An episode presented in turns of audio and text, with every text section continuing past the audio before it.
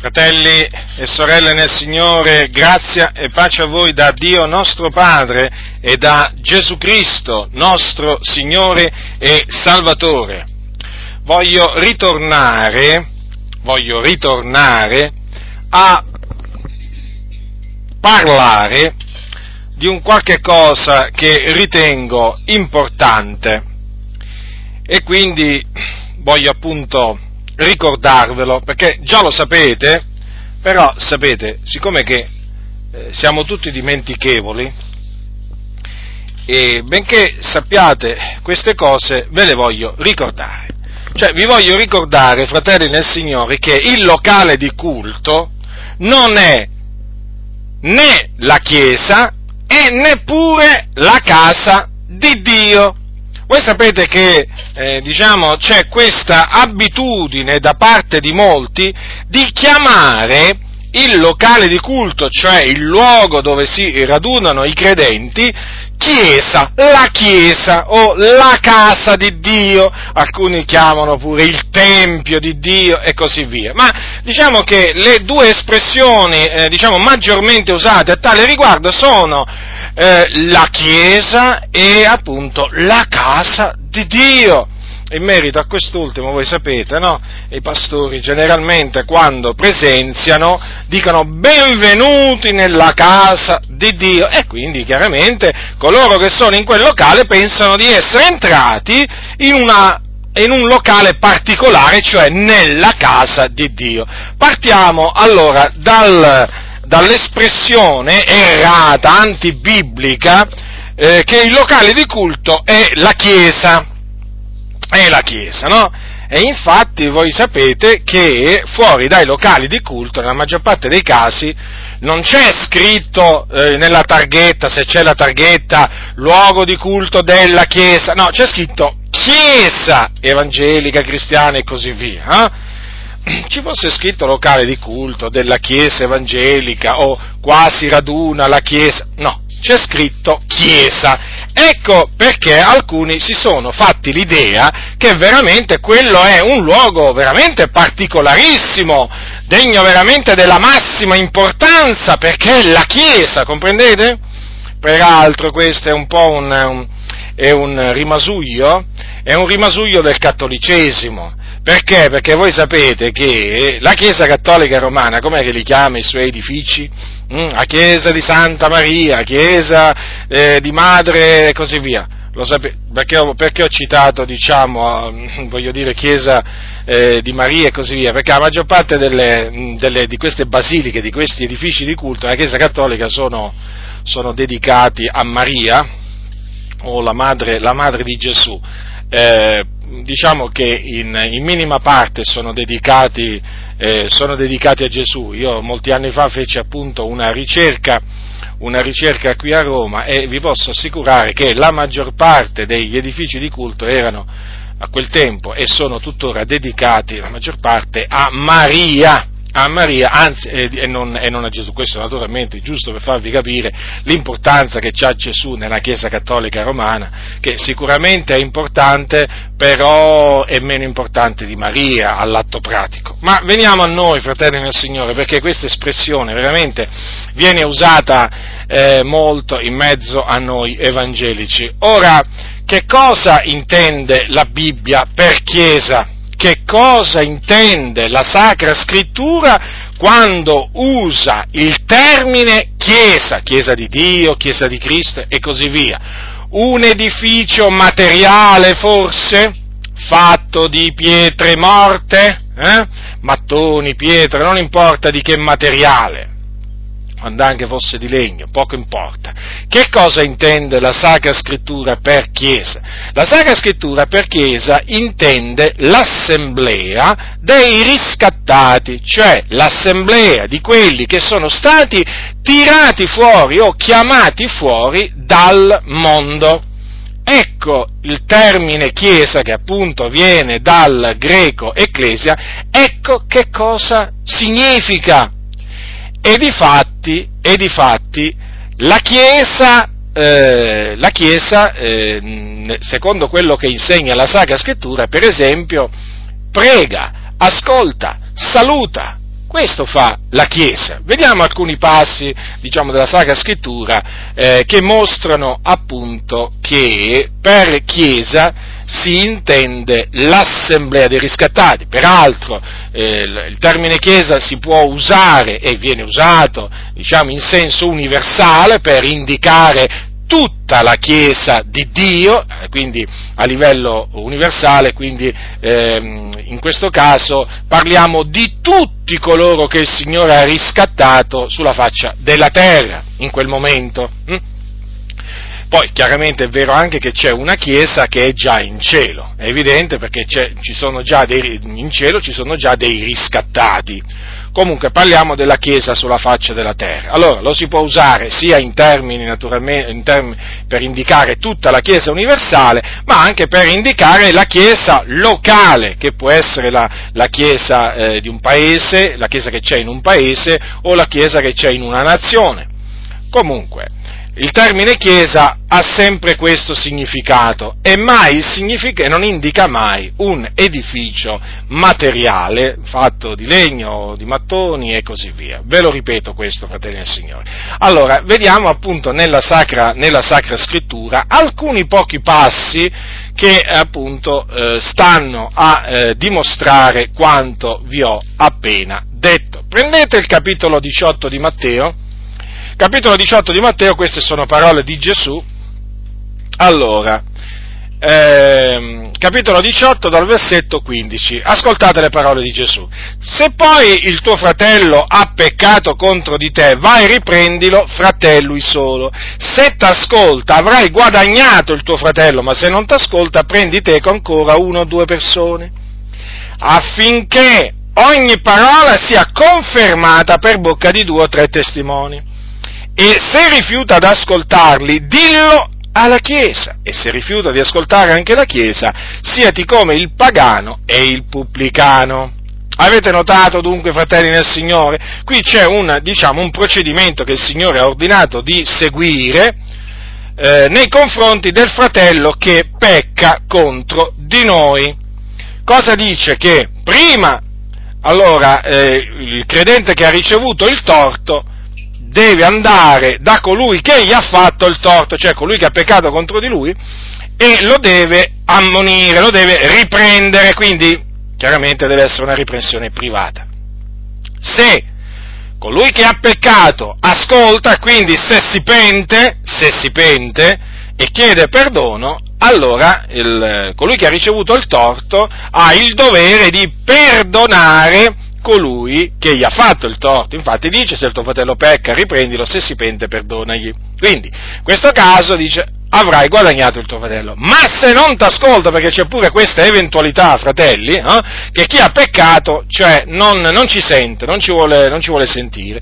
Allora cosa, cosa, dice il Signore a colui che ha ricevuto il torto? Prendi te con ancora uno due, o due persone, affinché ogni parola sia confermata per bocca di due o tre testimoni. Quindi anche questi, naturalmente, poi cosa succederà? Che la riprensione sarà confermata da questi testimoni. Ma se colui che ha peccato rifiuta di ascoltare anche questi, allora eh, colui che ha ricevuto il torto deve dire la cosa a tutta la Chiesa.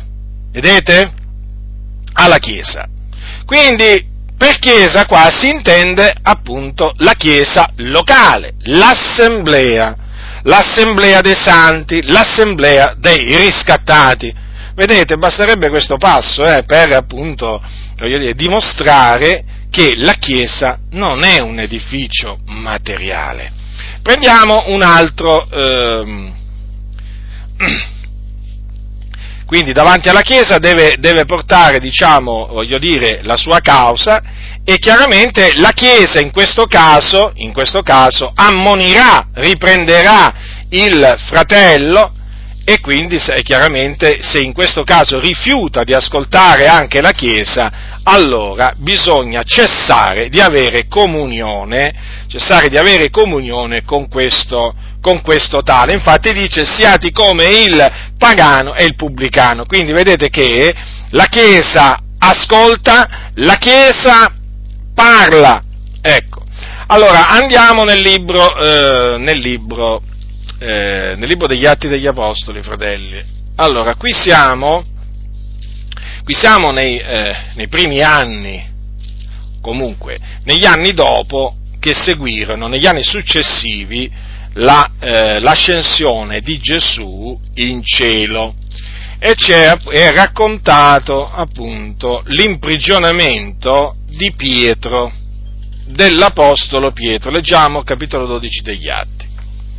Dice eh, Luca, perché è Luca che ha scritto il libro degli Atti degli Apostoli capitolo 12 dal versetto 1. Ora intorno a quel tempo il re Erode mise mano a maltrattare alcuni della chiesa e fece morire per la spada Giacomo, fratello di Giovanni, e vedendo che ciò era grato ai giudei continuò e fece arrestare anche Pietro. Ora erano i giorni degli azimi e presolo lo mise in prigione, dandolo in guardia a quattro mute di soldati di quattro lune, perché dopo la Pasqua voleva farlo comparire dinanzi al popolo.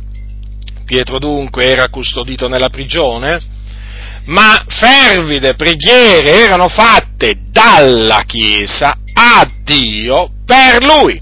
Or, quando Erode stava per farlo comparire la notte prima, Pietro stava dormendo in mezzo a due soldati, legato con due catene. Le guardie davanti alla porta custodivano la prigione. Ed ecco un angelo del Signore sopraggiunse e una luce risplendé nella cella e l'angelo percosso il fianco a Pietro lo svegliò dicendo levati prestamente. E le catene gli caddero dalle mani. L'angelo disse cingiti e legati i sandali e Pietro fece così. Poi gli disse mettiti il mantello e seguimi. Ed egli uscito lo seguiva, non sapendo che fosse vero quello che avveniva per mezzo dell'angelo, ma pensando di avere una visione. O come ebbero passata la prima e la seconda guardia, vennero alla porta di ferro che mette in città, la quale si aperse loro da sé ed essendo usciti si inoltrarono per una strada e in quell'istante l'angelo si partì da lui e Pietro rientrato in sé disse ora conosco per certo che il Signore ha mandato il suo angelo e mi ha liberato dalla mano di Erode e da tutta l'aspettazione del popolo dei giudei. E considerando la cosa, venne alla casa di Maria, madre di Giovanni, soprannominato Marco, dove molti fratelli stavano raunati e pregavano. E avendo Pietro picchiato all'uscio del vestibolo, una serva chiamata Rode venne ad ascoltare e riconosciuta la voce di Pietro per l'allegrezza non aprì l'uscio, ma corse dentro ad annunziare che Pietro stava davanti alla porta e quelli le dissero tu sei pazza. Ma ella asseverava che era così ed essi dicevano il suo angelo, ma Pietro continuava a picchiare. Quando ebbero aperto lo videro e stupirono. Ma egli, fatto loro cenno con la mano che tacessero, raccontò loro in qual modo il Signore l'aveva tratto fuori dalla prigione. Poi disse, fate sapere queste cose a Giacomo e ai fratelli, ed essendo uscito se ne andò in un altro luogo. Ora, vorrei farvi notare che una volta che Pietro fu messo in prigione, qui c'è scritto che fervide preghiere erano fatte dalla Chiesa a Dio per lui. Vedete ancora una volta, è confermato che la, la Chiesa è un insieme, un certo numero di persone in questo caso eh, un, eh, diciamo, un certo numero di credenti che, vedete, pregavano a Dio per lui, quindi intercedevano presso Dio a favore, eh, a favore o per l'Apostolo Pietro. E di fatti, vedete che quando Pietro fu liberato, e si recò a casa di Maria, madre di Giovanni soprannominato Marco, c'è scritto che in quella casa molti fratelli stavano raunati e pregavano. Quindi, chi è, questi molti fratelli, che cosa erano? Erano parte della Chiesa che innalzava, stava innalzando fervide preghiere a Dio per l'Apostolo Pietro. Vedete infatti cosa c'è scritto? Molti fratelli stavano raunati e pregavano. Quindi la Chiesa è un'assemblea di persone che sono legate da un vincolo di fratellanza, perché appunto si, chiamano tra di loro fratelli, perché? Perché sono tutti figli di Dio. E voi sapete appunto che figli di Dio si diventa, si diventa credendo nel figliuolo di Dio. È in quel momento che avviene la nuova nascita, infatti, cioè si nasce dall'alto, d'acqua e di spirito e si entra a far parte della famiglia di Dio, famiglia di Dio che è anche chiamata Chiesa di Dio. Ora, eh, vedete dunque, fratelli nel Signore, è veramente completamente sbagliato, è sbagliato chiamare il luogo dove la Chiesa si riunisce Chiesa. Non si può, non si deve, perché è antibiblico, è contrario alla parola del Signore, è contrario alla parola di Dio. Infatti vedete che questi eh, fratelli, che erano anche numerosi, perché si parla qua di molti fratelli, erano raunati a pregare dove? In casa di una donna, in casa di Maria. Allora, vedete che qui fa una distinzione lo scrittore tra coloro che erano dentro la casa a pregare e la casa, l'edificio, il luogo, in quel caso il luogo di riunione per quelle preghiere era una abitazione. Dunque, vedete che, fratelli, la Sacra Scrittura a tale riguardo non lascia spazio, eh, diciamo, a nessun dubbio, a qualche equivoco, ma nella maniera più assoluta c'è una netta differenza tra, lo ripeto, tra il luogo di riunione, cioè il luogo di culto dove si tiene, diciamo, la riunione di culto, eh, e l'assemblea dei santi che appunto si riunisce in quel locale di culto. La Chiesa è l'assemblea dei santi, non è il locale di culto. Ora, si parla contro la verità se si chiama il locale di culto chiesa, eh? Sarebbe come dire, fratelli del Signore, che io chiamo l'assemblea dei santi locale di culto. Uno mi potrebbe dire, ma cosa stai dicendo? Ma ti rendi conto di quello che stai dicendo? Cioè, chiami l'assemblea dei santi il locale di culto. E allora, non è la stessa cosa se noi chiamiamo il locale di culto chiesa? È certo che è la stessa cosa, perché il termine chiesa appunto significa assemblea dei tirati fuori, dei riscattati, quindi non ha niente a che fare con il luogo dove si riunisce la Chiesa, peraltro può essere un'abitazione, può essere una tenda, può essere, mm, che vi posso dire io, può essere pure una caverna, una caverna, considerate voi. La Chiesa si può pure radunare all'aperto, per esempio, pure all'aperto, sì. Beh, in tempo di persecuzione, per esempio, qui a Roma no, ci sono testimonianze che attestano che la Chiesa si radunava all'aperto, sì sì, proprio sotto le stelle, sotto la notte proprio potevano vedere proprio le stelle mentre facevano, mentre facevano il culto. E quindi in quel caso lì allora, vedete?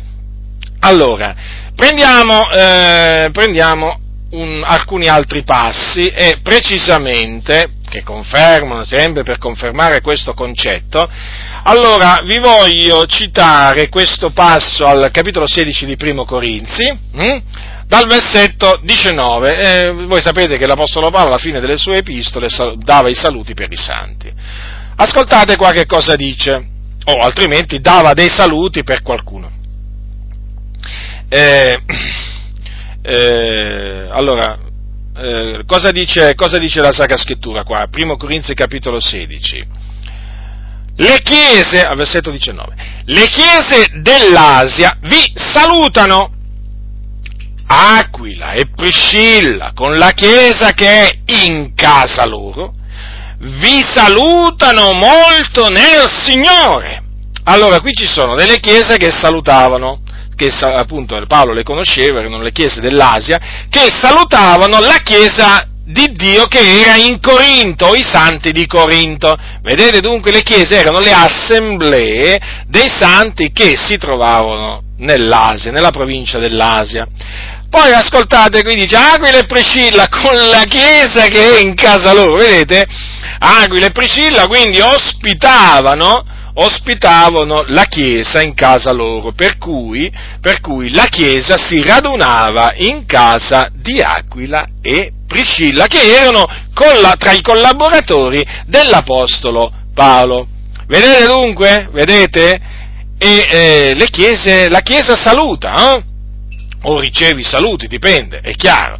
Però vedete, questi, queste, queste, parole, fratelli nel Signore, sono, sono veramente di una chiarezza, no? sono di una limpidezza ehm, che naturalmente devono fare per forza di cose riflettere, devono fare riflettere coloro che vogliono attenersi esclusivamente alle sacre scritture, senza andare al di là di quello che è scritto. Quindi, questi pochi passi che vi ho citato, ma badate che ce ne sono molti altri, eh, bastano, sono sufficienti, no? A eh, diciamo, eh, confutare questa idea sbagliata che oramai è radicata in molte comunità, secondo cui il locale di culto è la Chiesa di Dio. Ora andiamo adesso all'altra espressione. La, eh, dice benvenuti nella casa di Dio, dicono i pastori, nella casa del re dei re. Considerate un po' voi. Generalmente però eh, dicono queste parole i pastori che hanno locali di culto, diciamo, grandi, lussuosi, comodi, appariscenti. Ecco, questi questi sicuramente la chiamano, la chiamano, casa di Dio, quelli però magari che hanno un locale di culto, diciamo, modesto, semplice, magari si guardano dal chiamarla casa di Dio per non fare un torto a Dio, no? perché è proprio un luogo modesto, invece quelli che hanno il grande locale di culto, quelli non ci pensano veramente due volte, come si suol dire, a fare presente a tutti, eh? a fare presente a tutti, poi soprattutto il giorno della dedicazione del locale di culto, ah lì che invitano pure, alcuni invitano pure il prefetto, invitano pure il sindaco, i consiglieri, ah in quel giorno lì, benvenuti nella casa di certo poi chiaramente davanti all'autorità, davanti all'autorità mica possono chiamare proprio in quel giorno quel locale di culto che poi è costato tantissimo, con delle bellissime vetrate, con i marmi che luccicano e così via, mica possono chiamarlo semplicemente locale di culto, lo devono chiamare la casa di Dio, devono fare sentire le autorità appunto che sono nella casa di Dio. Comprendete un po' voi che cosa sta avvenendo? Allora, altra espressione, no? Sbagliata, sbagliata perché fratelli nel Signore, anche qui la casa di Dio è evidente che indica un luogo dove dimora Dio per lo Spirito, ma qual è la sua casa? Sapete che la Bibbia ci dice, ci, ci dice qual è la sua casa? Eh? La sua casa siamo noi, fratelli. Siamo noi, fatti di carne e ossa, siamo noi, i suoi figlioli. Ascoltate cosa dice, ascoltate cosa dice la Sacra Scrittura. Ebrei, ebrei, fratelli, e Mosè fu bensì fedele in tutta la casa di Dio come servitore per testimoniare delle cose che dovevano essere dette. Ma Cristo lo è come figlio sopra la sua casa e la sua casa siamo noi. Se riteniamo ferma sino alla fine, la nostra franchezza è il vanto della nostra speranza. Vedete dunque la casa di Dio? Viene detto chi è? Siamo noi, siamo noi fratelli nel Signore, sì, siamo proprio noi, noi in cui dimora il Dio per lo Spirito, perché Dio è venuto a dimorare in noi, fratelli. Infatti il nostro corpo, il nostro corpo è chiamato anche il Tempio di Dio. E appunto che serve di dimora a Dio per lo Spirito fratelli nel Signore, considerate voi un po', come c'è scritto anche in una, in una, promessa che Paolo cita ai santi di Corinto, dice così, noi siamo il Tempio dell'Iddio vivente, come disse Dio, io abiterò in mezzo a loro e camminerò fra loro e sarò loro Dio ed essi saranno mio popolo. Vedete dunque, fratelli nel Signore, l'enfasi, l'accento viene messo su noi su noi, l'attenzione, la Sacra Scrittura, vedete su che cosa l'attira? Su di noi, noi che siamo il popolo di Dio, noi che siamo il popolo che ha ottenuto misericordia, il popolo che Dio ha scelto. Vedete dunque cosa dice la Sacra Scrittura? Che la sua casa, la sua casa, considerate voi un po', siamo noi, siamo noi. Peraltro, Peraltro, quando appunto costoro chiamano il locale di culto casa di Dio, ma si dimenticano, si dimenticano queste parole, si dimenticano queste parole che sono scritte nella parola del Signore eh, e che appunto sono state dette da Dio tramite il profeta, il cielo è il mio trono, la terra è lo scabello dei miei piedi, ma qual casa mi edificherete voi, dice il Signore, e o quale sarà il luogo del mio riposo? Non ha la mia mano fatto tutte queste cose? ve lo ripeto, non ha la mia mano fatte tutte queste cose. E dunque, quale casa noi potremmo edificare a Dio, fratelli, fratelli nel Signore? Quindi la sua casa siamo noi. È chiaro, mi pare, mi pare, evidente. Noi quindi siamo membri di questa casa, siamo delle pietre viventi, come dice, come, perché questa casa è una casa spirituale, come dice l'Apostolo Pietro, l'Apostolo Pietro, nella sua prima epistola dice queste parole ai santi, accostandovi a lui pietra vivente, riprovata bensì dagli uomini, ma innanzi a Dio eletto e prezioso anche voi, come pietre viventi, siete edificati qualcosa spirituale per essere un sacerdozio santo, per offrire sacrifici spirituali accettevoli a Dio per mezzo di Cristo Gesù. Vedete dunque? Allora, Cristo Gesù è la, è la pietra vivente, eh? Che è stata appunto riprovata dagli uomini, ma, ma, ma eletta eh, da Dio e, e anche preziosa. Eh? E noi siamo delle pietre viventi. Perché? Perché prima eravamo delle pietre morte, è evidente, perché eravamo morti nei nostri peccati e nelle nostre trasgressioni. Ma il Dio, nella sua misericordia, ci ha vivificati in Cristo, essendo che ci ha risuscitati spiritualmente mediante la parola di Dio, vivente e permanente, e mediante lo Spirito della verità. Ecco dunque perché la scrittura ci definisce pietre viventi. Per quanto riguarda il termine Chiesa di cui vi ho parlato prima, è evidente, il termine Chiesa anche qui è collegato alla salvezza, alla salvezza che noi abbiamo ricevuto, certo, perché? Perché la Chiesa è l'assemblea dei tirati fuori, no? di quelli che il Signore ha scelto di infra il mondo. Allora, noi praticamente eravamo del mondo, eh? ma il Signore ci ha strappati da questo presente secolo malvagio e ci ha trasportati nel regno del suo amato figliolo. Ecco perché appunto la Chiesa è l'assemblea dei riscattati. Il termine Chiesa proprio indica un numero di persone che sono state strappate da questo presente secolo e naturalmente ciò è potuto avvenire per la potenza di Dio, per la potenza di Dio. Quindi vedete, fratelli del Signore, sia nel caso del termine Chiesa, sia nel caso del termine casa di Dio, se noi usiamo questi termini per indicare un edificio materiale, un luogo di culto, ma noi facciamo torto a quello che dice la Sacra Scrittura e noi, noi non abbiamo il diritto di fare torto a quello che dice la Sacra Scrittura, noi ci dobbiamo sottomettere a quello che dice la Sacra Scrittura. Ora qualcuno potrebbe dire, eh, vabbè, ma cosa vuoi che sia adesso, qua non fare la cosa, diciamo, più grande, non, non esagerare, perché sapete, ci sono alcuni, no, che praticamente dicono che io esagero, no?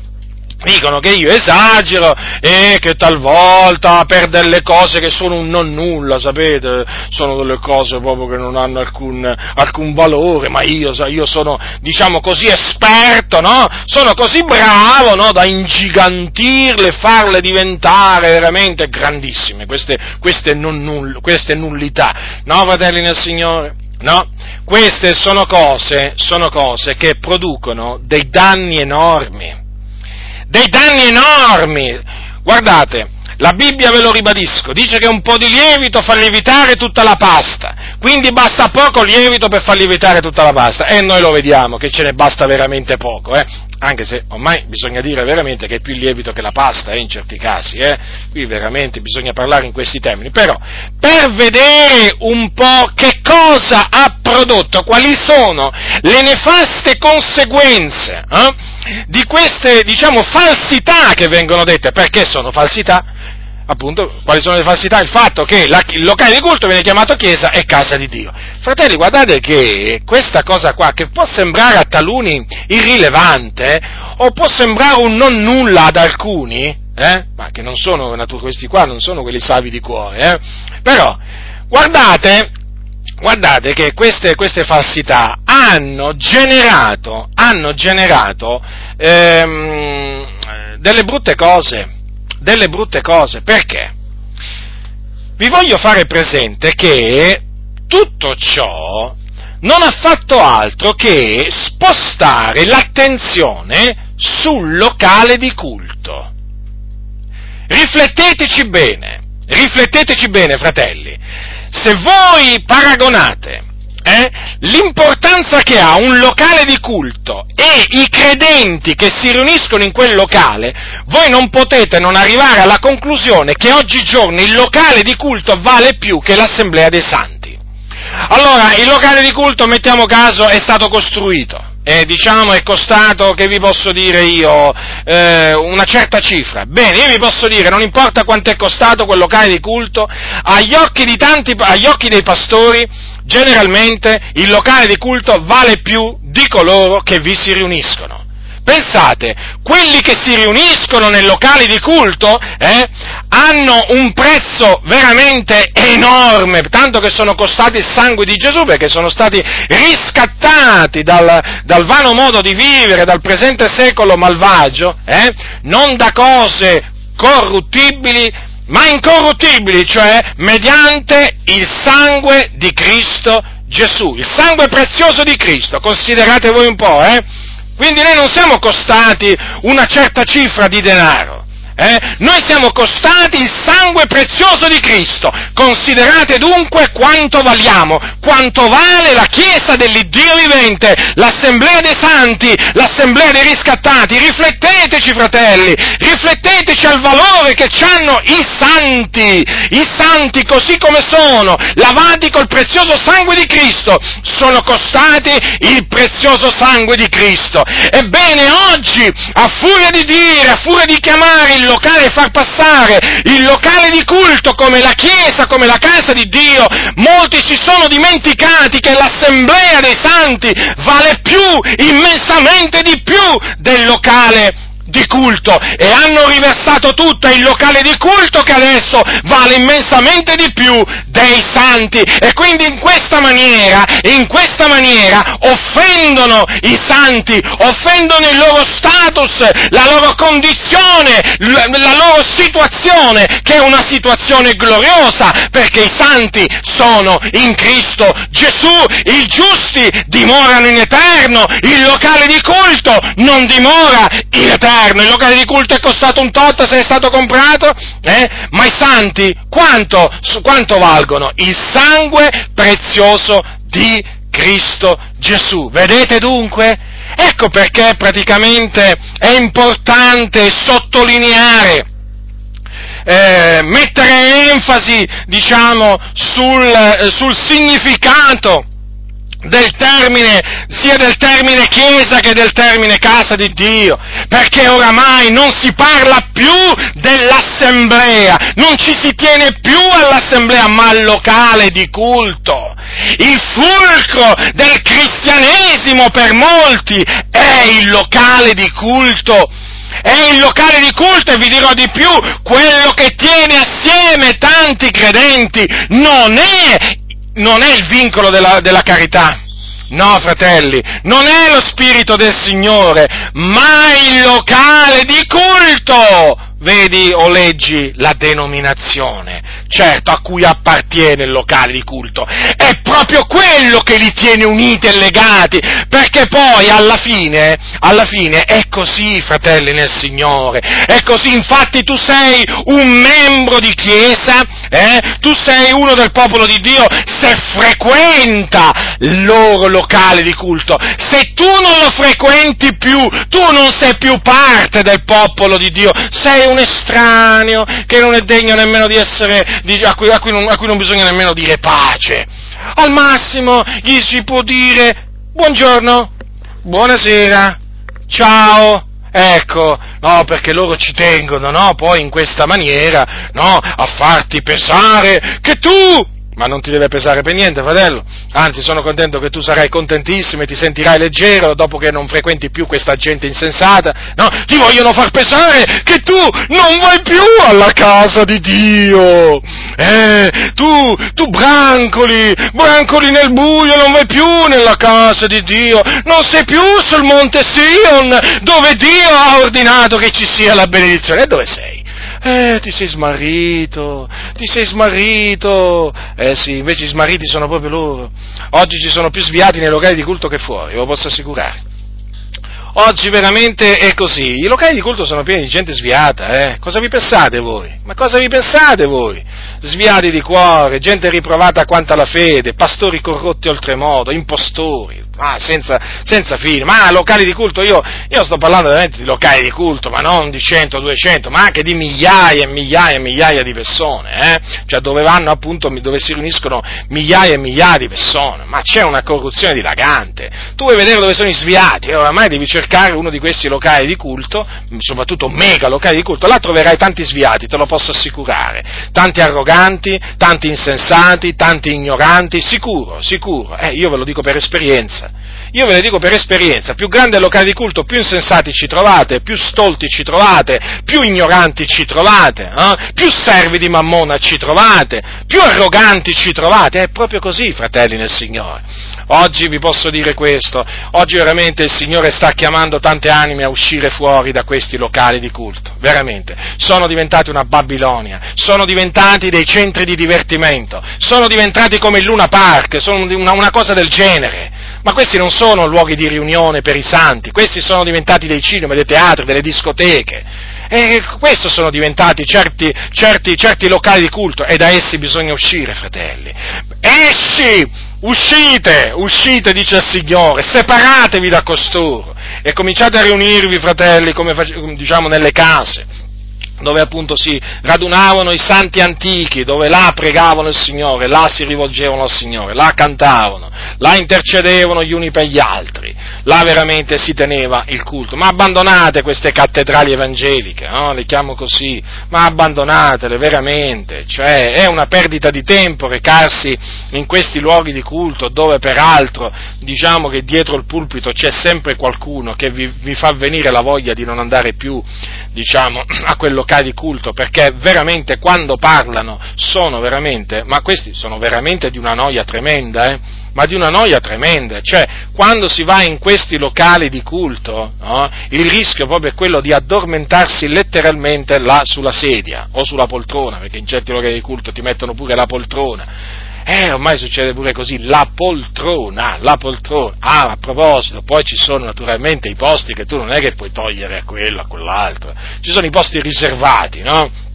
praticamente è come se lì ci fosse scritto il nome, eh, come, è come se lì ci fosse scritto il nome di colui a cui appartiene quel posto. E se ti permetti, dico per sbaglio, di andarti a sedere lì, ma sapessi che cosa succede, ma non hai idea, ma non hai idea, le male parole che ti lanciano, ma ti allontanano subito, ma come ti sei permesso di andarti a sedere nel posto riservato al diacono o al fratello Tizio, Caio, Sempronio, che generalmente sono sempre fratelli, diciamo che, molto, che hanno molti soldi, no?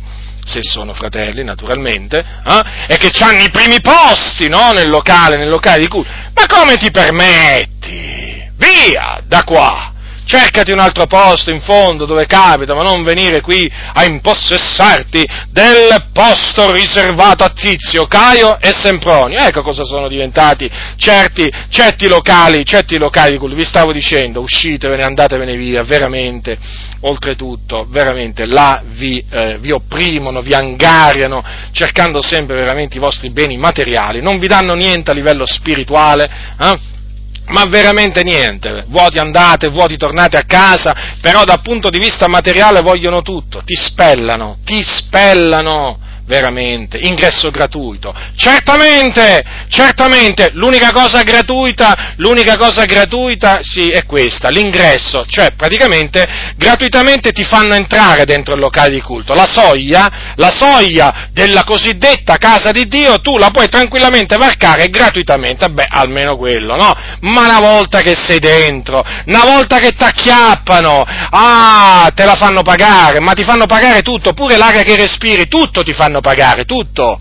E se sei povero, ah, non gli interessa niente, non gli interessa niente, ti spellano, ti opprimeranno, ti malediranno se non gli darai tanto, ti malediranno se non gli darai la decima, insomma, questi ormai sono fatti così. Vi stavo dicendo, varcare la, locale, la soglia del locale di culto è gratuito, ma una volta dentro arrivano subito a, ma non, non, è che gli interessa se tu sei per la prima volta in quel locale di culto, non gli interessa niente, niente assolutamente, loro arrivano col cestino, col barile, dipende, no? eh, diciamo con dei sacchi, insomma, vedete un po' in taluni, in taluni locali anche con il, con, come si chiama, il piatto, no? chiaramente per, per voglio dire, in, incitare, sollecitare, quelli che sono seduti no, a eh, dare di più perché così chiaramente col piatto tutti potranno vedere, là, tutti gli occhi fissi, no, per vedere quando canterà Tizio, Caio e Sempronio e quindi Tizio, Caio e Sempronio si, si spingeranno a tirare fuori le grosse banconote, a metterle là veramente straiate sul, sul piatto, no? E poi naturalmente quando arriverà il fratello povero, ma veramente il fratello povero che non ha una banconota, ditemi voi in che situazione imbarazzante si troverà lui che deve mettere o magari una, una sorella povera, eh? Ditemi voi in che situazione si troverà se non potrà mettere una banconota ma potrà mettere solo una moneta. Capite, fratelli nel Signore, che cosa sono questi locali di culto? Sono luoghi dove sbranano dove sbranano le pecore, là non vengono edificate le pecore, non vengono cibate, al massimo vengono intrattenute, ma non cibate spiritualmente perché vanno vuote, assetate, assetate, affamate della parola di Dio e se ne tornano altrettanto vuote, perché che cosa gli hanno dato? Qualche allegoria, una predica astrusa che non si capiva, che non aveva né capo né coda, discorsi veramente letti, peraltro letti, considerate voi, sono discorsi che non hanno né capo né coda, eh, eppure vengono letti, pensate un po' voi se questi si mettessero a parlare senza dei fogli davanti, che cosa succederebbe? Che cosa succederebbe? Danno sopra danno! E allora, voglio dire, tanto vale veramente veramente uscire da questi locali di culto e veramente cominciare a radunarsi nelle case nella semplicità, nella semplicità, nel timore di Dio, uniti, vincolati veramente dalla carità, uniti nello Spirito, innalzando a Dio veramente le fervide preghiere che veramente c'è bisogno di innalzare a Dio, innalzando a Dio una vera adorazione in spirito e verità, procedente da un cuore puro, innalzando a Dio dei dei cantici, inni spirituali sotto l'impulso della grazia. Ecco. E poi naturalmente, e poi naturalmente con il resto, no? Con il resto, naturalmente, con la lettura della parola di Dio, con l'esortazione da parte di chi appunto ha la capacità da parte di Dio di esortare, con l'insegnamento da parte, da parte appunto di chi è preposto dal Signore a insegnare, cioè a pasturare il gregge, il gregge del Signore. E quindi, fratelli nel Signore, è ora veramente di troncare, di rompere i ponti con, eh, con queste denominazioni che peraltro si sono alleate con lo Stato e che eh, alleanza che ha portato, ha moltiplicato la corruzione, la mondanità e l'arroganza nella Chiesa. Perché? Dovete sapere che ogni qualvolta la Chiesa si è alleata con lo Stato, non importa questa alleanza come viene chiamata, se è intesa, concordata, non importa, la Chiesa si è inorgoglita, si è innalzata, si è insuperbita e ha cominciato veramente a cercare le cose di qua giù e ha smesso di cercare le cose di lassù. E naturalmente questo noi lo vediamo perché è ben visibile davanti a noi. La Chiesa ha smesso di cercare la faccia del Signore, la Chiesa ha smesso di procacciare la santificazione, anzi questa, questa, questa Chiesa perseguita, perseguita chi cerca veramente la faccia del Signore e chi vuole condursi veramente in maniera degna del Signore, perché è una Chiesa adultera che appunto si è messa con gli infedeli, ma questa Chiesa adultera ha di gran beni materiali, tra cui appunto tanti locali di culto, mega locali di culto, lussuosi locali di culto che appunto fanno parte del suo patrimonio immobiliare, l'unica cosa che c'è appunto è il patrimonio immobiliare che può presentare al governo naturalmente. Dirgli vedi qua quanto io sono ricca, Vedi qua quanto io sono ricca, denominazione tot, eh? E invece questi non sanno che sono dei miserabili, sono dei poveri, sono dei poveri, sono dei ciechi e sono anche morti spiritualmente perché camminano secondo la carne. Ecco come si sono ridotte queste denominazioni e di fatti vi stavo dicendo, appunto non hanno niente da darti. Quando vai al locale di culto, veramente senti di quelle predicazioni che ti fanno venire la voglia di di andartene via, proprio di alzarti, proprio letteralmente alzarti, ah, peraltro perché dicono delle cose assurde, ma oltre le barzellette, le battute, eh, tutto ciò, ma dicono delle cose assurde contro la parola di Dio, è una gara a inventarsi veramente le falsità da dire contro la parola di Dio, ti fanno venire proprio la voglia di alzarti, di voltare le spalle a quella gente, a quella gente che ha voltato la spalla alla parola di Dio e di andartene via e dire veramente io qua non ci metto più piede perché da quando ho cominciato a frequentarvi invece veramente di essere cibato spiritualmente, mi avete fatto pian piano morire spiritualmente e mi trovo in una condizione veramente che potremmo definirla veramente usando un'espressione dal punto di vista spirituale anoressica perché praticamente gli hanno, questi gli hanno, fatto, gli hanno fatto mancare il cibo, gli hanno fatto mancare il cibo e i fratelli, e i fratelli, quelli che veramente sono stati riscattati col prezioso sangue di Cristo, noi li vediamo magrissimi, li vediamo deperiti perché non sono stati stati, non vengono cibati spiritualmente, hanno bisogno di cibo sodo e gli danno il latte e peraltro pure avvelenato. Immaginate voi come, cre- come possono crescere queste anime, come potranno crescere queste anime? Queste anime non potranno crescere spiritualmente nella maniera più assoluta, potrà crescere numericamente la denominazione, potranno crescere le entrate, ma vi posso assicurare che in queste denominazioni non si cresce spiritualmente è un dato di fatto incontrovertibile questo, perché il popolo non viene cibato con la parola di Dio, ma con le favole, con comandamenti che voltano le spalle alla verità, con profane ciance, ecco, con discorsi astrusi, con discorsi difficili, incomprensibili, che devi avere un vocabolario per capire quello che dicono dal pulpito. Ma vi rendete conto voi? Ma vi rendete conto voi? Oggi non è che ti devi presentare solo con la Bibbia in certi locali di culto, ma pure col dizionario della lingua italiana. Ma veramente perché questi quando parlano non si fanno capire, sono messi lì per non farsi capire, veramente, ma d'altronde non hanno capito niente, ma che cosa volete che vi dicano? Questi non hanno capito niente, questi non conoscono le scritture, ecco perché quando parlano non sono chiari, ecco perché quando parlano voi avvertite che non sanno quello che dicono, non lo sanno, fratelli del Signore, perché sono profondamente ignoranti, qualcuno dirà, ma cosa stai dicendo? Sono andati alla scuola biblica, ma appunto per questo sono ignoranti, perché sono andati alla scuola biblica, è là appunto che ti fanno diventare ignoranti. Ah, non lo sapevate questo? Le scuole bibliche sfornano pastori ignoranti, sì, non conoscono le sacre scritture. Io, io ringrazierò sempre il Signore che mi ha impedito di andare in una di queste scuole bibliche, mi sarei sicuramente addormentato, mi sarei sicuramente addormentato, ma eh, naturalmente rovinato, ma io ringrazio l'Iddio vivente e vero che veramente ha impedito che mi addormentassi e ha impedito che appunto mi corrompessi. E certo, per quello che vi dico che sono ignoranti, proprio perché sono andati alla scuola, alla scuola biblica. Se non vuoi diventare ignorante, non frequentare queste le scuole bibliche, non frequentarle. Ti rovinano, ti rovinano.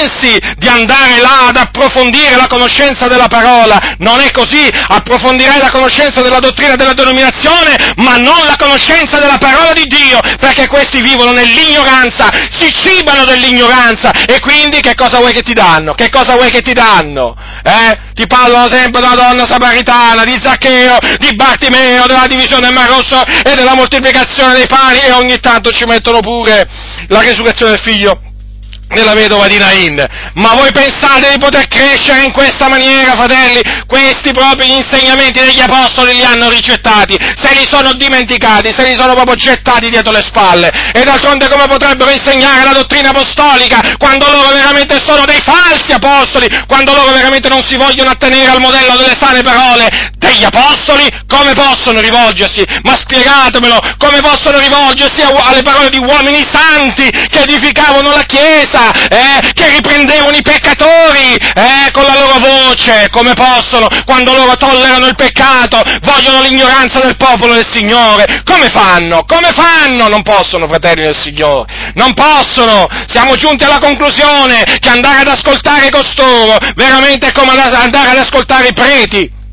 non esagerare, adesso alcuni mi diranno, sì, sì, sì, perché guardate che vi posso assicurare, ci sono dei preti che parlano come certi, come certi pastori evangelici, appena li sentite parlare, eh? guardate, vi accorgete che è un prete solo perché magari, magari ci mette Maria ogni tanto, ci mette un'Ave Maria, ogni tanto comincia a parlare della Madre di Dio, ogni tanto che vi posso dire, io comincio a parlare di qualche apparizione mariana, magari, ma guardate che per il resto sono uguali, sono uguali! Ormai ci sono i pastori evangelici che sembrano veramente dei preti, sono dei, dei, preti praticamente che si sono tolti l'abito, ma veramente non si sono mai convertiti, sembrano dei preti mai convertiti, no? Che praticamente si sono tolti l'abito, eh, però non si sono convertiti al Signore, no? Si sono convertiti a una denominazione, il parlare uguale, uguale! Allora, che cosa c'è che non va? Eh, quasi tutto quasi tutto. Eh, qualcuno, qualcuno, dirà, vabbè, ma tu veramente adesso esageri. No, non sto esagerando, fratelli del Signore. È la realtà, è la realtà, nuda e cruda, come si suol dire. Lo so, alcuni chiaramente non vogliono sentire questa realtà, vogliono appunto sentire un'altra realtà, quella che non c'è la realtà che non c'è praticamente, perché questi pastori gli fanno un quadro, un quadro della situazione che non esiste, che non esiste, perché la situazione è questa, fratelli, la situazione è questa, è drammatica. Allora vi stavo dicendo praticamente che questa abitudine di chiamare chiesa e casa di Dio locale di culto ha spostato tutta l'attenzione sul locale di culto.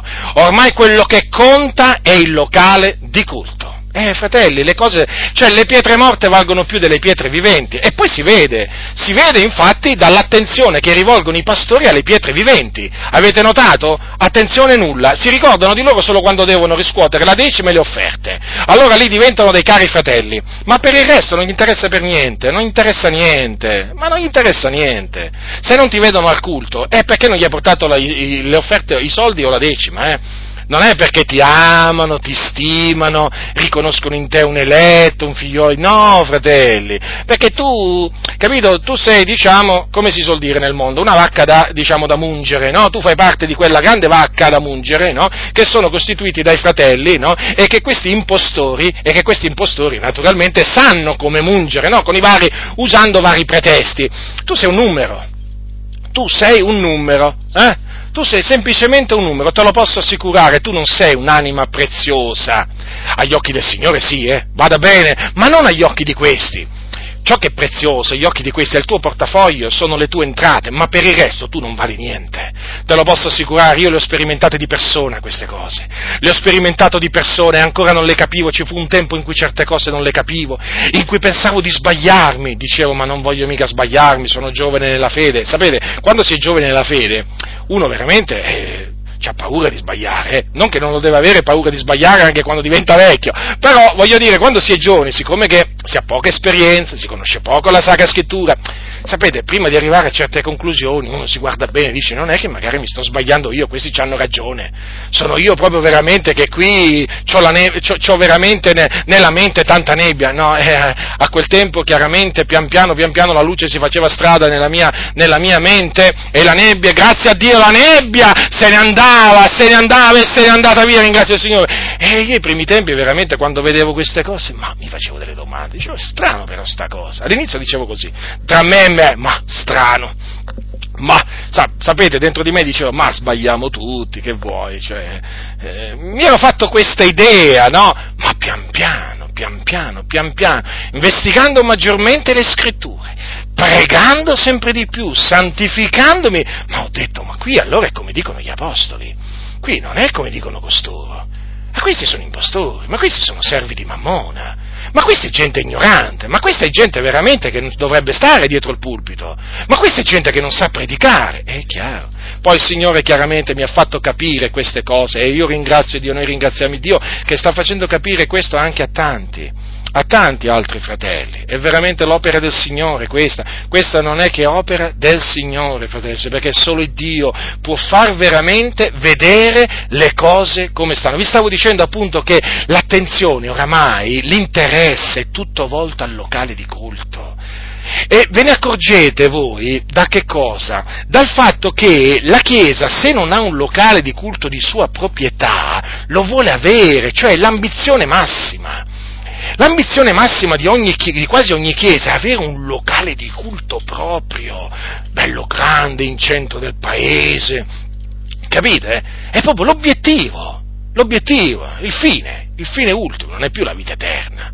No, no, no, no, no, no assolutamente. È il locale di culto è il locale di culto, un bellissimo locale di culto, che attira gli sguardi veramente di tutti nel paese. Deve attirare gli sguardi di tutti, perché è quello che deve servire a attirare le anime, capite? No, non è il Signore che attira le anime, ma quando mai? È il locale di culto, no? E quindi non in periferia, mi raccomando, mi raccomando, ma al centro, più, più possibile al centro del paese, perché così veramente tutti lo vedono, vedono il nostro bel stemma, poi sapete, no, cioè, hanno il loro bel, bel stemma fuori dal locale di culto, avete visto il loro bel, bel stemma, no? Che ce l'hanno proprio, molti se lo mettono proprio sopra la porta, sopra la porta proprio, se lo mettono impiastrato là, lo devono vedere tutti quando passano, dal più piccolo al più grande. Lo devono vedere tutti, devono tutti passare sotto lo stemma dell'organizzazione, tutti. All'entrata principale ci deve essere lo stemma, anche dentro se è possibile, ma soprattutto all'entrata, in maniera che tutti possano vedere, possano vedere veramente chi siamo, perché noi, chi siamo noi? Eh, loro. Quando vi spiegano chi sono loro, tutti sull'attenti si devono mettere. Tutti! Dal primo all'ultimo, dal più grande al più piccolo, tutti, perché loro sono, si sentono, qualche cosa. Naturalmente sono nulla, perché questa è gente corrotta, però vuole far credere che è qualche cosa, capito? Questa è gente morta, gente morta, gente veramente da cui non trarrete nulla per la vostra vita spirituale, nulla, fratelli del Signore, solo delusioni, delusioni, amarezze, maltrattamenti, perché pian piano, passando il tempo, vi accorgerete che questi non sono a favore della verità ma della menzogna, non a favore dell'onestà ma dell'imbroglio, Mm? Non a favore della giustizia ma dell'ingiustizia. Loro non sono a favore dei giusti ma degli ingiusti. Loro non, so, no, no, loro non, appoggiano quelli che si santificano ma appoggiano quelli che si corrompono. Gli adulteri, i fornicatori e anche pedofili, anche omosessuali. E non t'azzardare, sai, e non t'azzardare a dire che essi peccano. Non t'azzardare a dirlo, sai? Perché tu non devi giudicare, devi avere amore devi avere amore, l'amore copre moltitudine di peccati, capisci? Cioè, l'amore nasconde gli operatori di scandali, La, sì, sì, l'amore per loro fa questo. Certo, noi sappiamo di quale amore stanno parlando, no? Di quello falso, di quello finto, certo, è questo, l'amore appunto che in tutti questi anni ha nascosto tutti gli scandali che loro hanno fatto tutte le menzogne che hanno detto, ma è giunta l'ora, e ringraziato sia Dio per questo, che, avver- che veramente i loro scandali e le loro menzogne sono venute fuori, alla luce. Ah, che bella la luce, la luce è bella perché mette in mostra le tenebre, le tenebre fitte che avvolgono le denominazioni. Sì, fratelli, ormai è tutto concentrato nel locale di culto, e il padrone del locale di culto chi è? Chi è il padrone del locale di culto se non il cosiddetto pastore uscito dalla scuola biblica che deve predicare con i foglietti, perché senza foglietti, appunto, non potrebbe mai predicare. Eh? Avete notato? Che questi senza foglietti non ci riescono a predicare, ma che c'hanno dentro?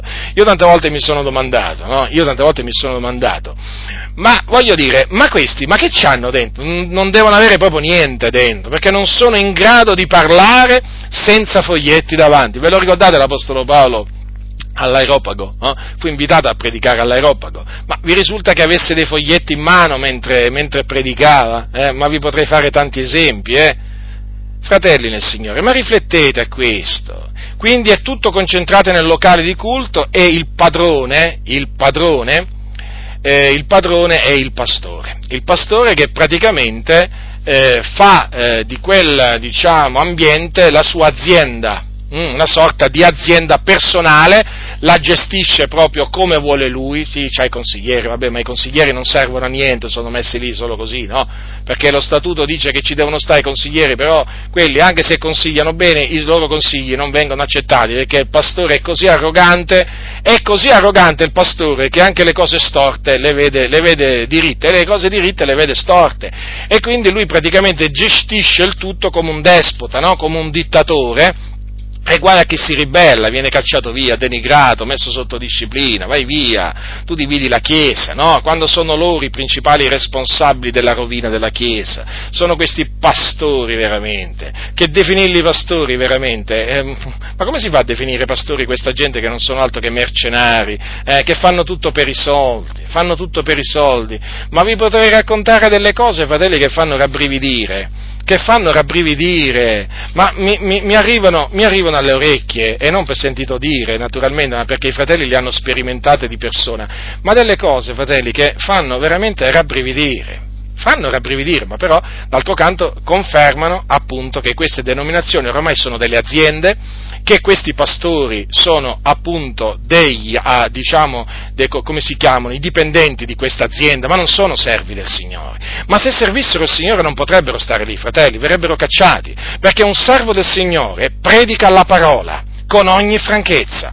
Predica il ravvedimento dalle opere morte, predica la conversione, predica l'Evangelo come si conviene, aggiu- annunzia il giudizio a venire, parla dei giudizi di Dio contro i ribelli, parla contro i falsi pastori, parla contro i falsi dottori, parla contro il peccato, contro gli scandali. Questo non è possibile nelle denominazioni, questo conferma che sono appunto delle aziende, delle aziende che praticamente fanno i loro interessi, però loro riescono a presentare tutto sotto sotto la dicitura opera di Dio, no, è la loro opera, è la loro opera, certo Dio poi chiaramente converte il male in bene, però è tutta una opera umana, è tutta un'opera umana, ma si vede dal fatto chiaramente che loro confidano nell'uomo, nel braccio dell'uomo, non nel braccio di Dio, si vede dal fatto che non, eh, non procacciano la santificazione, anzi procacciano la corruzione, che incitano proprio a ribellarsi ai comandamenti del Signore, anziché a sottostare ai comandamenti di Dio.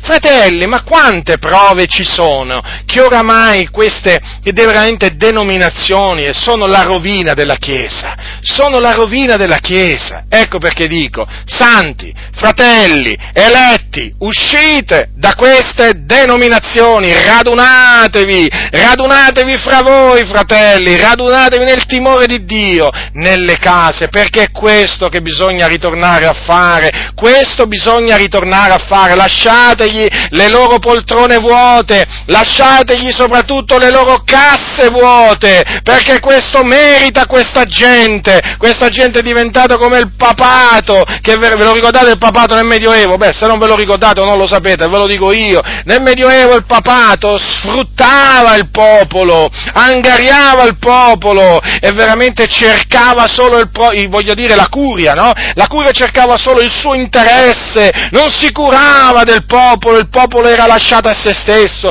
ma la curia si preoccupava appunto di radunare più soldi possibili, parlo dei vescovi, vescovi, parlo dei, dei papi, dei cardinali, dei, dei, preti a livello locale, tutti questi erano veramente nella corruzione più totale perché bramavano l'oro, l'argento, i titoli umani, i riconoscimenti umani e il popolo, il popolo era veramente abbandonato a se stesso, aveva veramente dei lupi, dei lupi là al posto, al posto dei pastori. È proprio così e non parliamo poi degli scandali che compivano questi questi fratelli nel Signore, gli scandali sessuali, finanziari, di tutti i generi.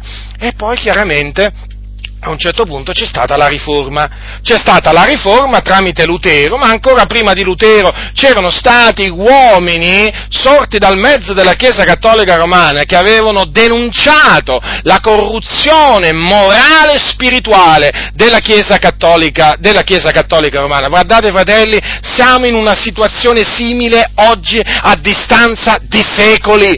Le denominazioni evangeliche sono figlie grande, di, una, di una grande prostituta che è la Chiesa cattolica romana e le denominazioni evangeliche si sono prostituite con i re della terra, si sono prostituite con il mondo, esattamente come ha fatto la Chiesa cattolica romana per tanti secoli che continua appunto a fare. Quindi tale la madre, tale sono le figlie. Le denominazioni evangeliche ormai sono tali e quali alla Chiesa cattolica romana nel Medioevo dal punto di vista morale e spirituale oramai il peccato regna, la santità è veramente rarissima e chi si permette di procacciarla viene guardato male, viene offeso, viene denigrato. La situazione è questa e quindi c'è bisogno oggi di uomini che naturalmente denuncino sia privatamente che pubblicamente lo stato delle cose, che è uno stato drammatico, orribile. La Chiesa evangelica verte in questo stato, questa è la realtà, fratelli nel Signore. Ecco perché, come ai tempi della Riforma, c'è bisogno di uscire, di uscire veramente da queste denominazioni che si sono prostituite con il mondo.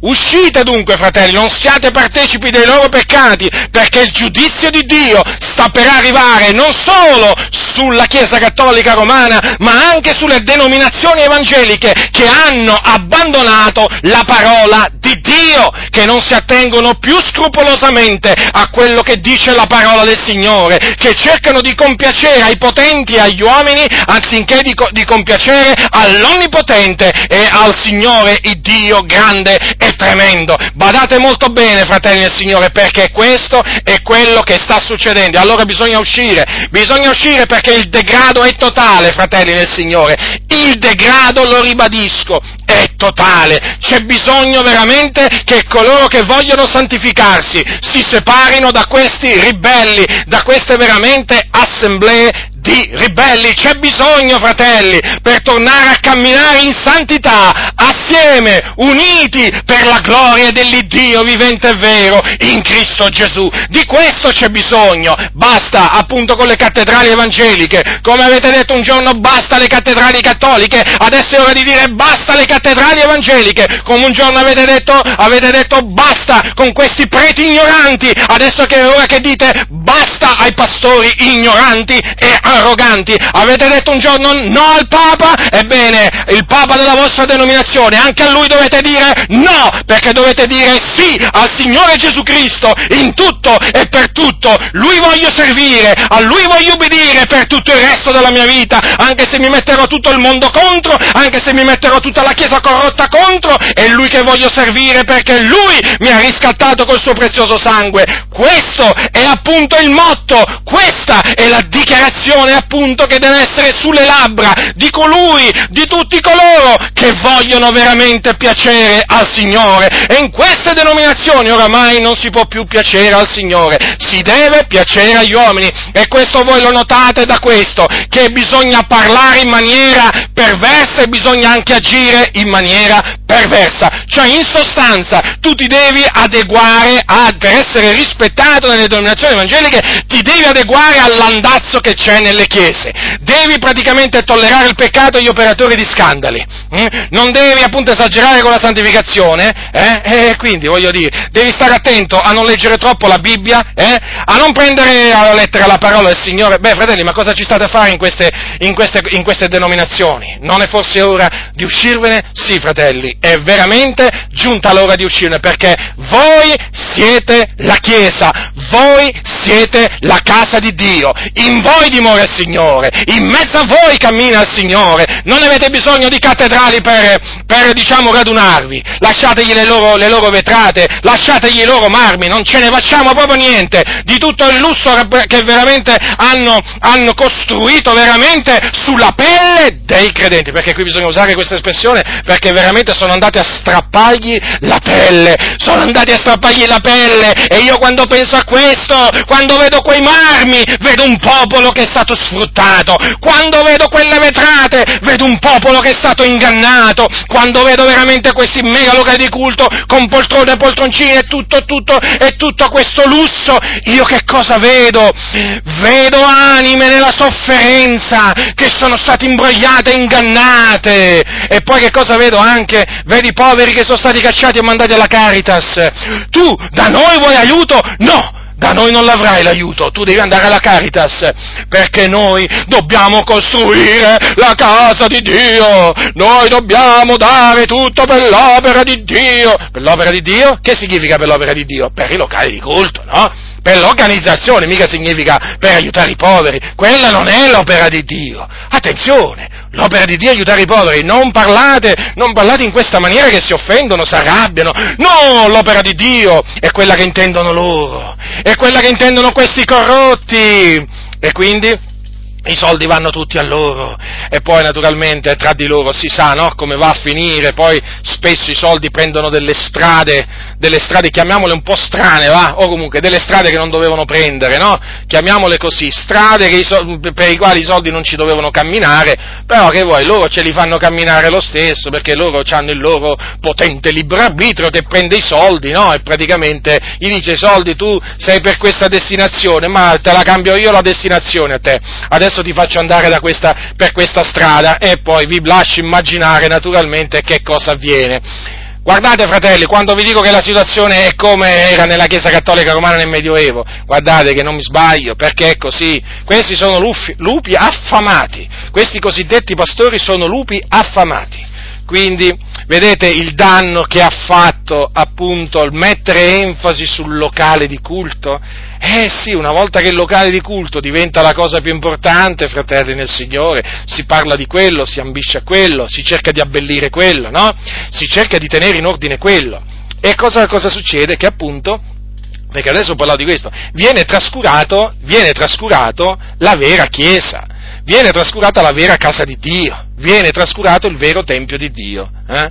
infatti viene trascurata la Chiesa. Eh già, proprio così, fratelli del Signore, no?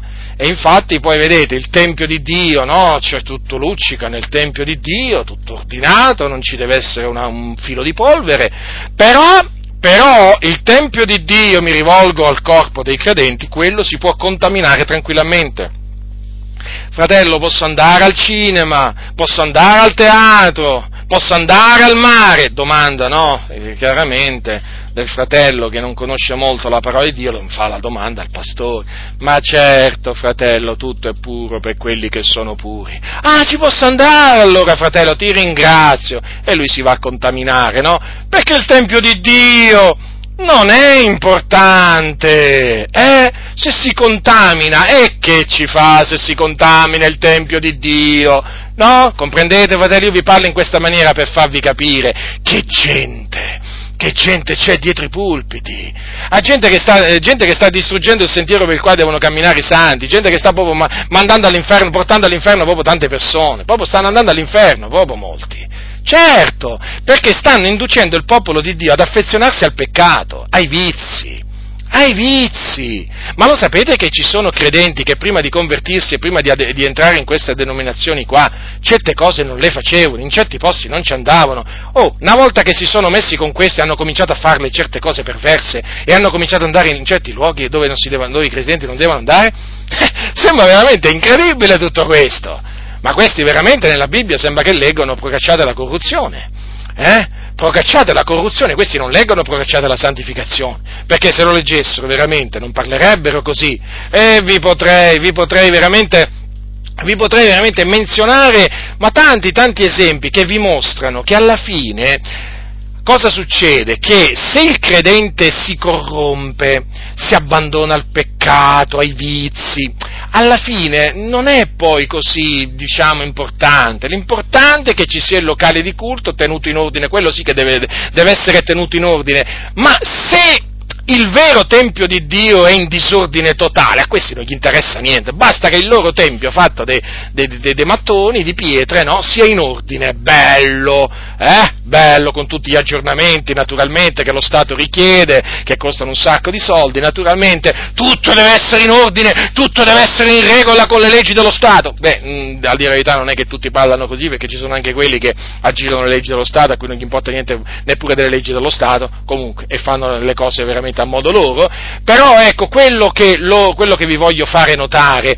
è che mentre da un lato loro badano molto no, all'ordine, diciamo, materiale di questi questi luoghi, oh, come sono affezionati, dall'altro non gli interessa niente se appunto il vero Tempio di Dio si corrompe, cioè se i credenti si vanno a corrompere, perché c'è sempre una buona parola per quelli che peccano, c'è sempre veramente una parola di incoraggiamento eh, affinché pecchino di più praticamente affinché non, abbond- non, non, abbandonino il peccato, sì, perché questi qua non è che quando parlano, no, tuonano dal pulpito e appunto esortano ad abbandonare il peccato, no, no, fratelli del Signore, ma questi proprio, ma questi non si attengono alle parole degli apostoli, questi qua cercano di incoraggiare i credenti a continuare a peccare, perché praticamente eh, alla domanda pecchere- peccheremo noi, no, affinché, sapete che Paolo ha fatto questa domanda, no? Paolo ha fatto questa domanda eh, per, eh, ai, ai, santi di, di Roma, no? quando gli dice quando gli dice così, rimarremo noi nel peccato onde la grazia abbondi? Eh? Paolo ha risposto così non sia, ma loro il non non lo vedono e dicono così sia. Capite? Cioè loro praticamente dicono così, così sia, certo, e come no? E se no la grazia come fa ad abbondare? Loro praticamente ti fanno capire, ti fanno capire, sapete che cosa vi fanno capire questi pastori corrotti?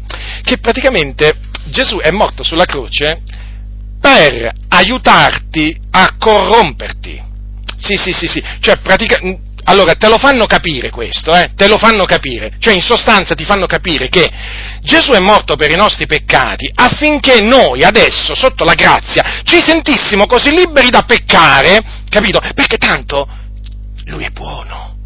Ci accoglie così come siamo. Questo è il messaggio perverso che questa gente corrotta porta. Eh? Questi che appunto sono i padroni, i padroni i padroni dell'azienda là e quindi bisogna lasciarli perdere, fratelli nel Signore, perché questi non procacciano il bene della Chiesa, non procacciano l'edificazione della Chiesa, ma procacciano il suo male e la sua distruzione. I fatti lo confermano, eh fratelli? I fatti lo confermano. Poi quando dei fratelli mi dicono, ma fratello, sai, io per tanti anni ho frequentato questa Chiesa, però, cioè, eh, non sono mai cresciuto. E gli dico, fratello, io ti capisco, ti capisco perché è così, eh, cioè non puoi crescere in mezzo, in mezzo a questa gente, perché, perché le cose stanno così. Ma ringraziamo il Signore però che quando arriva la sua luce, quando arriva la sua luce le tenebre si diradano. Quando veramente arriva la sua luce, fratelli, la nebbia si dirada, fratelli, allora si comincia a vedere tutto chiaramente. Allora veramente possiamo dire per la tua luce noi vediamo la luce. Ah sì, fratelli. Ah, quanto è bello essere nella luce, quanto è bello vedere la luce, quanto è bello avere la propria mente veramente, eh, come si dice, chiara, chiara, limpida, voglio dire, no? Non, eh, non offuscata, non ottenebrata, eh? Ah, quanto è bello veramente, veramente è come vedere tutto chiaramente, no? Non in maniera nebulosa, no? Eh, offuscata, no, no, fratello, quando la, la, vista poi diventa limpida, allora è una gioia, è una gioia vivere per il Signore, perché tu riesci a vedere, riesci a vedere quello che prima non vedevi, era là, ma non lo vedevi, tu dirai, ma com'è possibile? È possibile, è possibile nel senso che questa gente riesce con la, la, la sua astuzia a ingannare le anime e riesce a fargli vedere cose che non esistono. Eh? Cose che non ci sono e riesce invece a non fargli vedere cose che ci sono. Rendetevi conto voi questi che cosa sono? Sono una specie di prestigiatori, sapete? Prestigiatori, sì, sì, sì, diretti dal diavolo, naturalmente. Come lo sono quelli nella vita, nella vita quelli del mondo, no? I prestigiatori, sono pure questi, diretti dal diavolo, perché veramente stanno impegnandosi a eh, annebbiare la mente dei credenti, ma noi ringraziamo il Signore perché veramente, veramente la sua parola, la sua parola porta luce e quindi liberazione, perché la sua parola è verità.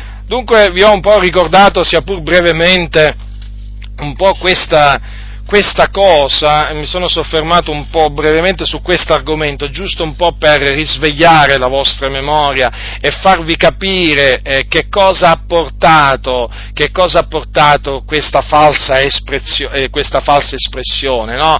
cioè appunto eh, di, che fa diventare il locale di culto la Chiesa e la casa di Dio. Ecco, guardate che cosa, rifletteteci fratelli, rifletteteci e vedrete se non è così. Vedrete se non è così, fratelli nel Signore, ma è così, è così. E infatti, eh, praticamente che cosa, ve l'ho detto eh, poco tempo fa, praticamente il locale di culto è diventato una specie di esca eh sì, è diventato una, un'esca e anche un legame praticamente, una catena, una catena. Cioè ti adescano col locale di culto e poi sempre col locale di culto ti incatenano, ti incatenano alla denominazione. Ecco perché in effetti c'è bisogno che arrivi il Signore, perché se non arriva il Signore, fratelli, a quella catena ci si, ci si rimane, eh? Ci si rimane, c'è poco da fare, perché sono, sono, dei, legami, sono dei legami di iniquità a cui talvolta uno non pensa nemmeno di essere sottoposto, ma è così. È così, solo coloro veramente che sono stati liberati dal Signore, illuminati da Dio, dicono ma veramente il Signore mi ha liberato da quella situazione e non me ne rendevo conto. E quindi è importante portare la parola di Dio, perché appunto è, questa è una lampada è una lampada splendente, fratelli nel Signore, splendente in luogo oscuro. Bisogna portarla là dove ci sono le tenebre. Nelle denominazioni evangeliche, alcuni pensano alla Chiesa Cattolica, testimoni di Geova, sì, sì, sì, sì, sì.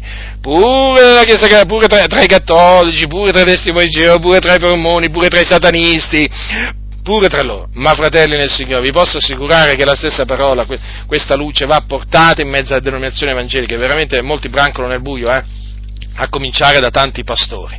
Quindi comportate brevemente questa mia breve, mm, diciamo, eh, parola di, eh, di esortazione, no? che ha avuto solo lo scopo di risvegliare veramente la vostra memoria. So che queste cose le conoscete, però sapete, è buono di tanto in tanto che i fratelli siano, diciamo, siano portati a ricordarsi di queste cose, che hanno la loro importanza, hanno la loro importanza, fratelli, non sottovalutate l'importanza che ha la parola del Signore, perché guardate, per andare fuori di strada non vi pensate che ci vuole così tanto, eh? una piccola distrazione, si va fuori di strada, eh? Si va fuori di strada, quindi non distraetevi quando leggete la parola del Signore o quando ascoltate qualcuno, eh, diciamo, predicare. Non distraetevi, fratello, perché ci basta poco per, per uscire fuori di strada, eh? eh? Come è scritto, come leggi, allora, noi siamo la casa di Dio, cioè la casa di Dio vivente e l'era, è vero. La Bibbia dice che noi siamo la Chiesa di Dio, cioè siamo l'assemblea dei riscattati, quelli che Dio ha tirato fuori dal presente secolo malvagio. E a capo di questa Chiesa c'è appunto Gesù Cristo, che è il capo supremo della Chiesa. Noi siamo veramente grati a Dio per averci messo in grado di entrare in questo, in, diciamo, eh, nella Chiesa e nella, e nella, sua casa e quindi siamo, gra- siamo grati a Dio di averci messo in grado di partecipare alla sorte dei santi nella luce. Rimaniamo, fratelli, rimaniamo nella fede per poter rimanere nella Chiesa, hm? per poter rimanere nella casa di Dio. Ecco, perché appunto noi sussistiamo per la fede, e, ma se getteremo via la fede, chiaramente che cosa succederà? Eh, rinegheremo il Signore allora anche Egli ci rinegherà. Quindi manteniamoci fermi nella fede per poter rimanere membri di questa Chiesa, che è la Chiesa di Dio, e naturalmente della casa di Dio. La grazia del Signore nostro Gesù Cristo sia con tutti coloro che lo amano con purità incorrotta. Amen.